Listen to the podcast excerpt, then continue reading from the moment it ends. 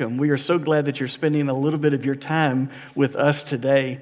And our church just loves helping people in this community reach higher for the best life God has for them. And if we can help you in any way do that, don't hesitate to let us know.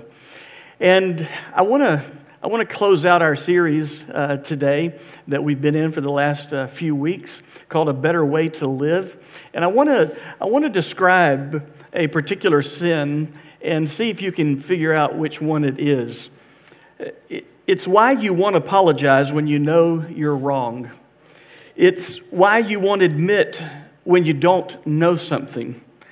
It's why you won't compliment someone who did a good job at work. It's why you take credit for someone else's work or achievement.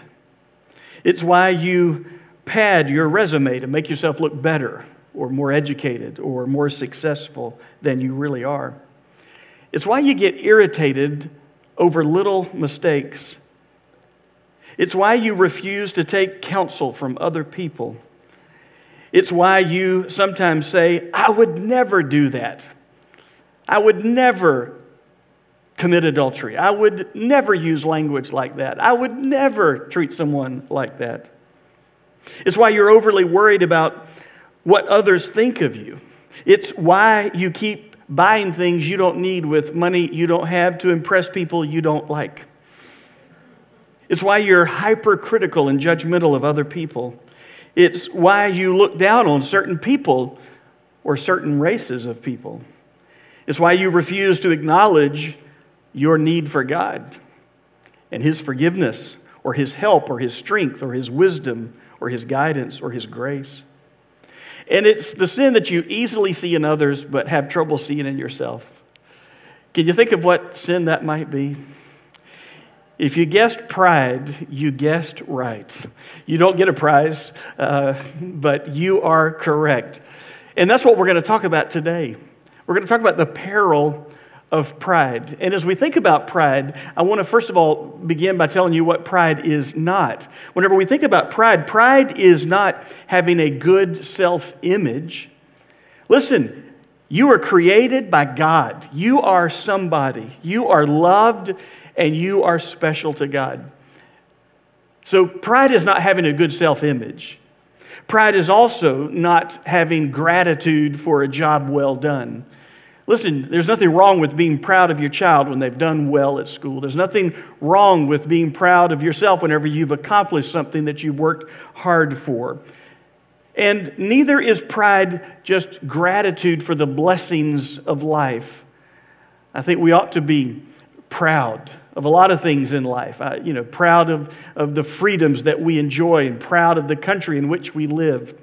There's a good kind of pride, and there's a healthy kind of pride, and that's not what we're talking about today. When we talk about pride, we're talking about having an arrogant attitude towards God and other people. Pride is an arrogant attitude towards God and other people. And just like the letter I is in the center of the word pride, Pride is when I am the center of my universe. I am the most important person in my universe. I am better than other people. And pride is a dangerous thing indeed.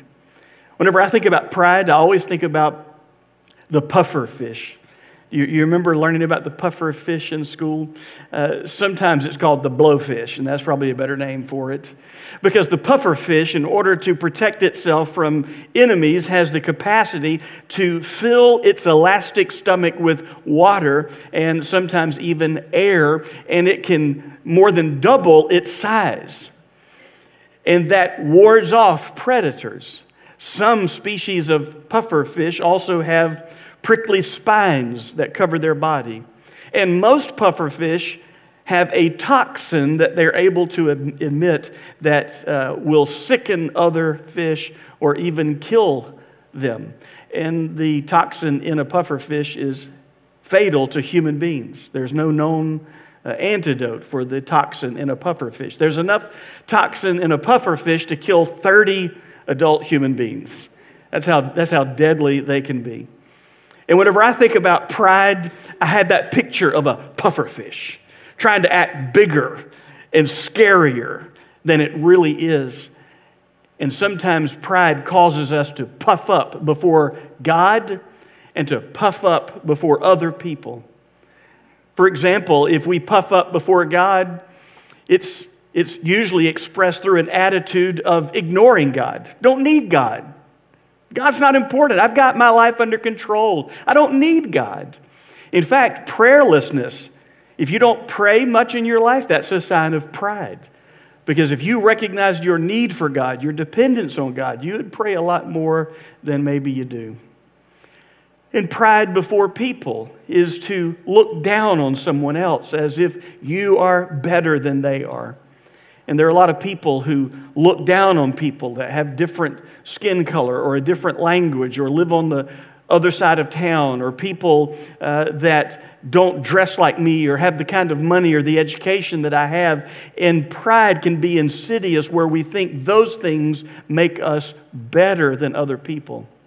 The root word for pride means to be high and lifted up. I need to define high. I mean high in elevation. Uh, it, it means to be elevated, and pride is looking down on other people. And, and we all instinctively know the dangers, the peril of pride. In fact, you don't have to be a Christian to uh, know the old saying that says, pride goes before a fall. You hear that in popular culture all the time. They, they talk about it with politicians, or they talk about it about preachers, or they'll use that proverb when it comes to uh, our daily living that, you know, don't forget now, pride goes before a fall. But what many people don't know is they're actually quoting scripture when they say that. That proverb comes right out of the Bible. You see, whether or not you're a Christian, there is wisdom in the Bible. And this is what I want to do today is just take you to some passages of scripture that warn us about the peril of pride and illustrate the peril of pride. And then I want to close out our time today by talking about what we can do differently to, to guard against becoming prideful people. Uh, I want to take you to now, now to Proverbs chapter 16. Proverbs chapter 16, verses 18 and 19. If you've got your Bibles, you can uh, find that place in the Old Testament book of Proverbs, that book that's a collection of wisdom. And in Proverbs chapter 16, verse 18, we read these words Pride goes before destruction, and a haughty spirit before a fall. Pride goes before destruction, and a haughty spirit before a fall. That's, that's a picture of arrogance before God and men. If you are a prideful person, what awaits you eventually is destruction. You may be elevated today, but something or someone is going to bring you low eventually. And if you have a haughty spirit, a puffed up spirit, you need to know that precedes a fall. The picture there of destruction and fall speaks of someone's life coming to ruin, someone's reputation being finally exposed for what it really was the whole time. They weren't as good as they said they were, they weren't as holy as they said they were, they, they weren't as rich as they said they were. And it all, all of the facade that pride has built up comes crumbling down, and they are humiliated rather than being elevated.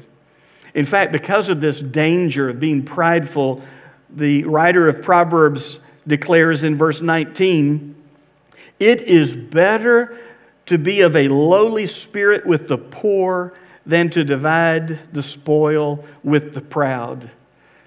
Is that if you have to choose, if you have to choose pride and arrogance, if you have to choose a haughty spirit with getting rich, it'd be better for you to choose humility and hang out with poor people.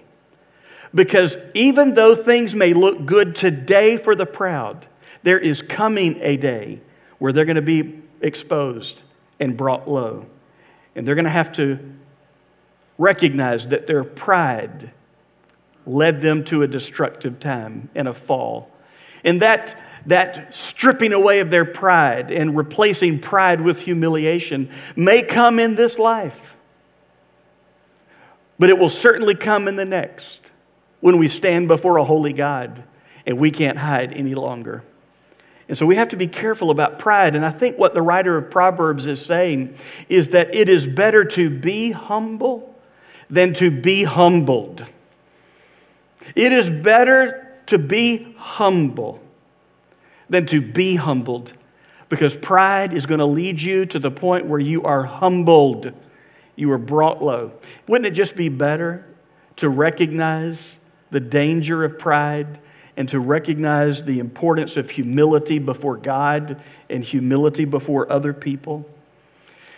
We, we see all around us examples of prideful people being brought low.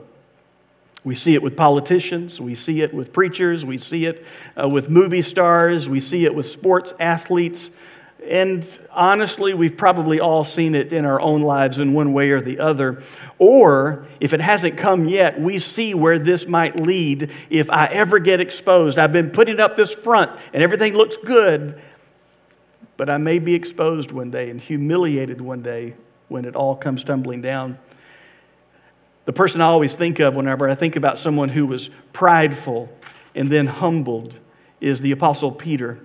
And, in our next few minutes together, I want to kind of share some verses with you from the New Testament. The first is in Matthew chapter 16, verse 16. Because in Matthew chapter 16, Jesus had already called his disciples, the Apostle Peter, just a common fisherman was one of those people that Jesus called to follow him, to learn from him, to be a part of his messianic work in the world. And out of grace, Jesus called Peter to be one of his disciples, and Peter leaves the boats and leaves the fishing nets and follows Jesus. After a period of time of being with Jesus and hearing his great preaching and teaching and seeing the miracles that Jesus could perform, Jesus stopped and he asked his disciples, who do people say that I am? What's the word on the street about who I am? And people start giving their answers. They say, well, some say you're this one, and some say you're that Old Testament prophet come back.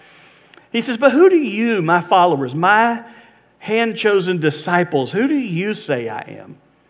And this was Peter's answer. Peter decried, or cried out in uh, Matthew 16, verse 16, You are the Christ the Son of the living God. Peter says, You are the Christ, and Christ is not Jesus' last name, Jesus Christ. No, Christ is a title. It means the anointed one, it means the Messiah. He's saying, You are the Messiah that the Old Testament has predicted would come. You are the rightful king of righteousness who will sit on the throne of David, you are none other than the Christ, the Son of the living God. You are unique among all human beings. And you know, Peter was right. And Jesus even commends Peter. He says, Blessed are you, Simon Barjona, for flesh and blood has not revealed this to you. So don't take credit for this, Peter, that you have this knowledge of who I am. You're not, you're not that smart, Peter. Uh, I'm not saying you're dumb, I'm just saying you didn't figure this out all on your own, but the Spirit of the Father has revealed this to you. And that spiritual insight that you have of who I am, I commend you for it, but it comes from our Father in heaven who's helped you see who I am. And so you think about this. At this moment, Peter, among all the other disciples, is he's at the top, buddy. He's a hero. I can almost imagine them as Jesus turns to walk away, they're giving each other high fives. Way to go, Peter. Great answer, teacher's pet. You know, they're all happy that Peter figured it out. But later in the earthly ministry of Jesus, before Jesus is going to die on the cross of Calvary, he tells his disciples what's going to happen to him. And of course, they still don't understand it all. Their picture is Jesus is going to march into Jerusalem. He's going to gather a great following of people who will rise up under his leadership and fight against the Roman Empire. And they're expecting Jesus to be a political Messiah, a military Messiah. And yet Jesus says, No, no. As Isaiah the prophet said, I'll be a suffering Messiah. And so in, Math, in Mark's gospel, Mark chapter 14, Mark chapter 14, verses 26 through 31, Jesus has instituted what we call the Lord's Supper with his disciples, where after the Passover meal, there in the city of Jerusalem in an upper room, he takes bread and wine and he imbues those with symbolism.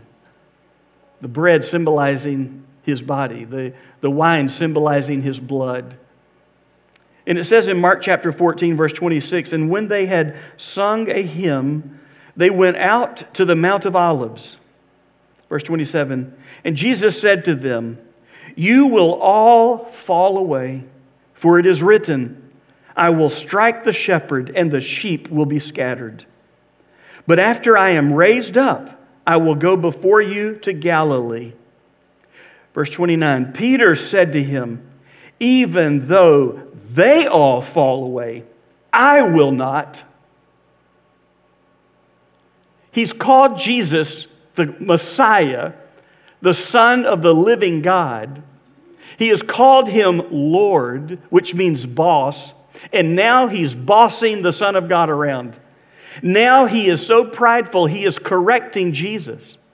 Jesus, you said we're all going to fall away and not stand by your side in your great hour of trial. Listen, these cowards are going to run and flee when the going gets tough, but I'm going to be by your side. I will not fall away. You're wrong about me, Jesus. I will not. Verse 30 And Jesus said to him, Truly I tell you, this very night, before the rooster crows twice, you will deny me three times. Jesus says, Peter, I'm not mistaken. I am the Christ, the Son of the living God. I know what I'm talking about. And you're being so prideful that you think you're better than everybody else in my group. But I'm going to tell you before this very night is over, before the rooster crows twice, you will deny that you even know me three different times. And do you think Peter would be humble and say, Well, maybe there's something you know that I don't know? No. He's still prideful. Look at verse 31. But he said emphatically, If I must die with you, I will not deny you. And they all said the same thing. Yeah, me either. I'm not going to deny you, Jesus. No, you're wrong. I, am not a coward. I'm not going to run. I'm not going to flee. If they come after you, I'm going to stand and fight, even if I have to die with you, Peter says. It's just pride. He's thinking better of himself. You don't hear any dependence on God in this moment. You don't hear Peter saying, Jesus, but by the grace of God, I would deny you. But by the grace of God, I would run and save myself before standing with you. Jesus, but by the grace of God, I am capable of all kinds of failure. No, he's prideful. He thinks he's got it all together. He's got it all figured out. He will never do what other people will do. He's better than these other disciples. He's holier. He's stronger. He's more intelligent. He's more courageous. He's prideful. Mark chapter 14, verse 66. And as Peter was below in the courtyard, one of the servant girls of the high priest came. Now you need to picture this. In the Garden of Gethsemane that night, when Jesus said what was going to happen, and Jesus said, I want you to pray with me, and they all fell asleep rather than staying awake with Jesus. After Jesus prayed, he was arrested. And they took him to have him put on trial, mock trials, because trials weren't to be performed at night. But they took him from one mock trial at night to the other, trying to condemn Jesus of blasphemy against God. Took him to the Jews, and then the Jews took him over to the Romans, and the Romans sent him back. And while Jesus is under arrest, all the other disciples, including Peter, they run and they hide. Peter is lurking in the shadows, trying to follow Jesus, but not really be caught as one of the followers of Jesus. And so he's hanging out in the courtyard while Jesus is inside being put on trial for his life. And a servant girl sees him. Verse 67 And seeing Peter warming himself, she looked at him and said, You also were with the Nazarene Jesus. Verse 68 But he denied it, saying, I neither know nor understand what you mean. And he went out into the gateway, and the rooster crowed. First denial. Little girl says, I know you were with Jesus the Nazarene. He says, I don't, I don't know what you're talking about. And the rooster crows. Verse 69 And the servant girl saw him and began again to say to the bystanders, This man is one of them. Verse 70 But again he denied it. And after a little while, the bystanders again said to Peter, Certainly you are one of them, for you are a Galilean. We hear your accent. Somebody over there knows your mama. You're one of the Galileans. Verse 71 But he began to invoke a curse on himself and to swear. Think about this. This is the Apostle Peter who, who just a, a year or so earlier said, You are the Christ, the Son of the living God, is now cursing using foul language, saying, I do not know this man of whom you speak. Verse 72 And immediately the rooster crowed a second time, and Peter remembered how Jesus had said to him, Before the rooster crows twice, you will deny me three times. And he broke down and wept. Peter is utterly humbled and humiliated that he did the very thing he said he would never do. He was not only not willing to die with Jesus, he wouldn't even align himself with Jesus. And that's what pride does. Pride is deceptive. It makes you think you're better than what you really are. It makes you think you're better than other people. And it makes you think you don't need God because you've got your life under control. You've got everything under control. You don't need God's strength. You don't need God's help. You don't need God's protection. You, you're better. I would never commit adultery. I would never look at pornography. I would never become an alcoholic. I would never lose my temper with my children. I would never. And that's what pride is. Where we think we are standing, we need to take heed lest we fall. And that's where Peter is. And Peter breaks down and weeps and it, he sobs. He is overwhelmed with grief, not only at what he has done, but he's grieved over whom he has done it to the Christ, the Son of the living God. He has let him down. You know the rest of the story. Jesus is eventually crucified. Only John is there at the cross, everybody else runs and hides.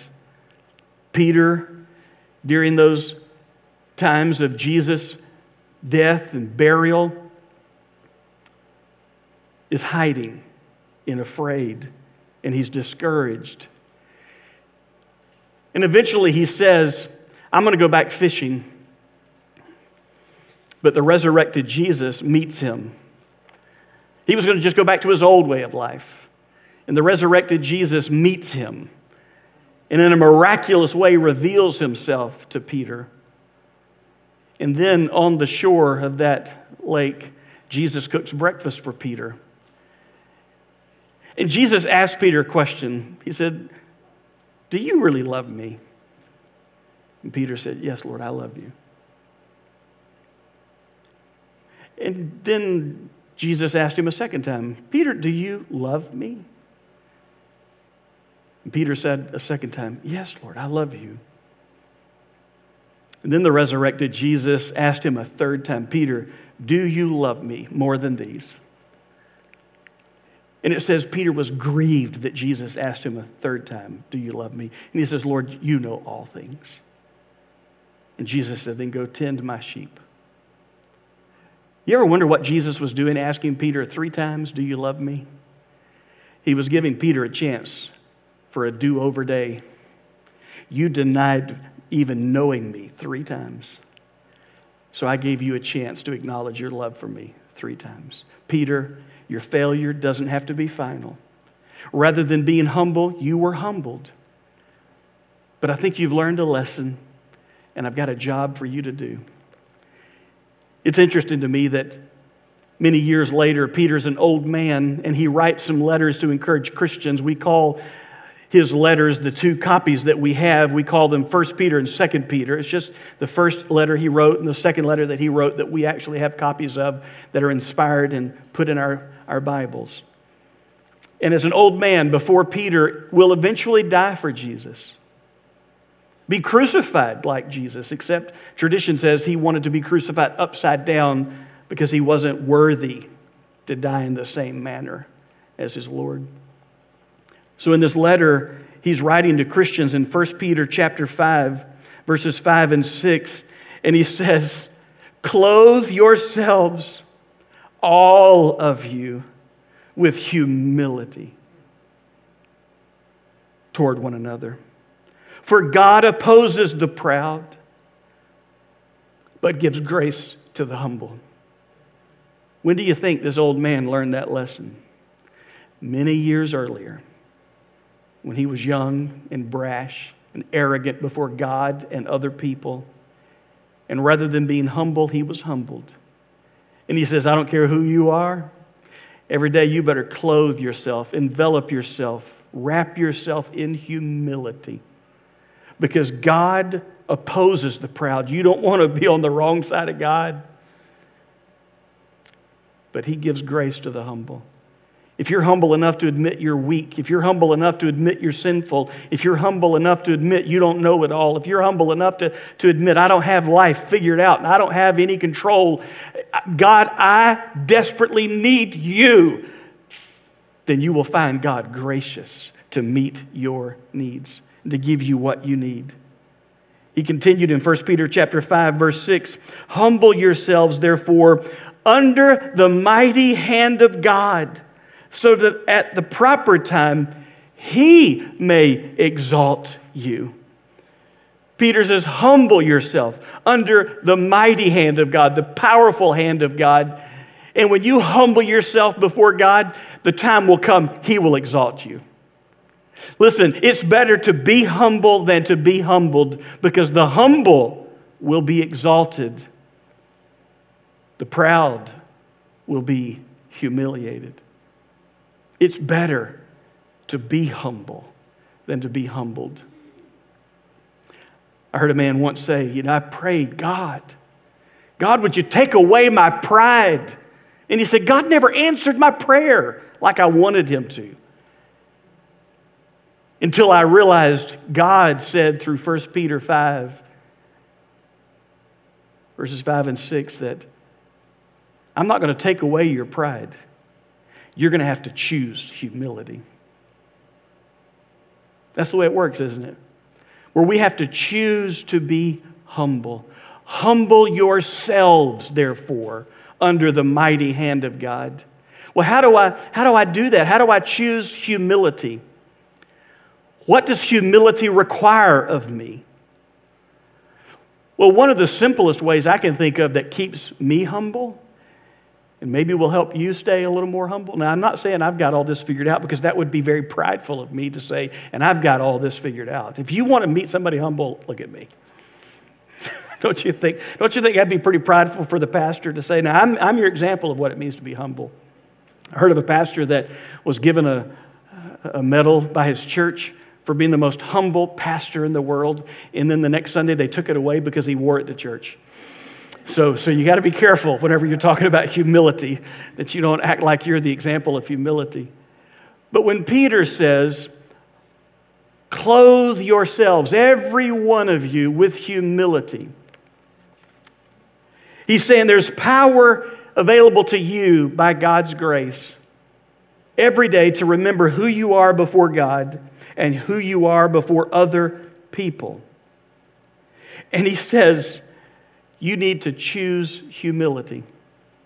And the way I do that in my own life that helps me is to think more about serving other people than serving myself. Humility is not thinking less of yourself. Well, I'm just terrible. I'm sorry, dog. I'm a nobody.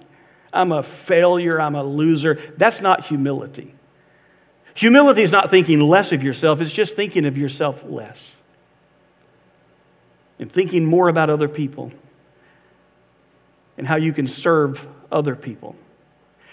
And the person that is the epitome of humility, is Jesus. Jesus Christ, the one Peter said, You are the Christ, the Son of the living God. Do you remember what Jesus said in Mark chapter 10, verse 45? I forgot to give it to our folks in the back to put on the screen, but it's in your Bible. And in Mark chapter 10, verse 45, Jesus said of himself, For the Son of Man did not come to be served, but to serve, and to give his life away as a ransom for many. That's what humility looks like. If anyone could have been prideful, if anyone could have said, I came that everyone will serve me, it would have been Jesus. But Jesus said, I didn't come to be served. I didn't come for myself. I came into this world for you. I came in this world to leverage my life for your life. And He is our supreme example of humility. And so I'm going to challenge you today how can you gladly and humbly serve someone else? How can you gladly and humbly meet someone else's need? How can you gladly and humbly show love and kindness to people maybe that you don't have things in common with? Maybe that you don't always see eye to eye with? What does humility require of me? It requires me to gladly and humbly serve other people like Jesus. Let's pray together. Heavenly Father, we thank you for this reminder today that it's better to be humble than to be humbled. And we, we are all people that struggle with pride and arrogance before you. Sometimes we forget about you, we ignore you, we push you aside until we're in trouble. We don't pray much because we, we, we think we've got life under control. We don't read our Bibles because we think we know enough and we know it all. God, forgive us of our pride. And it could even be pride that keeps someone in this place today or someone watching or listening today from receiving Jesus as their Lord and their Savior. It's not an intellectual problem, it's a pride problem. They don't want to admit their need for a Savior. They don't want to admit and humble themselves in repentance of sin and confession of faith in Christ. But God, I pray that today we would all be reminded it's better to be humble than to be humbled. And so, Father, I pray that we would leave this place today with our eyes on Jesus, with our thoughts and affections on Jesus, our Lord, our Savior, the Christ, the Son of the living God, and we would allow Him to be the example of what it means to gladly and humbly serve someone else. God, I thank you that the Apostle Peter spent the rest of his life, all the way up to his dying breath, serving Jesus and serving other people. And even today, we have been blessed by his acts of service. I've been able to see his example and even read his words. So thank you, God, for the example in his life. That even though maybe we have failed and we've messed up, and there are times we've been humiliated and humbled and brought low, and we, we've made a mess of our lives, you are a good God, and you were, you were able to Give us another chance and a new day and a fresh start. And I pray that today, Father, for each person here, that we would rededicate ourselves to Jesus Christ, either as our Lord and Savior today for the first time, or rededicate ourselves to Jesus Christ as our Lord and our Savior, gladly and humbly serving other people. It's in Jesus' name we pray. Amen. I love you guys. God bless you. I can't wait to start a new series with you next week. I hope you'll invite someone to be here. Our ushers will dismiss you, and I hope you have a great morning.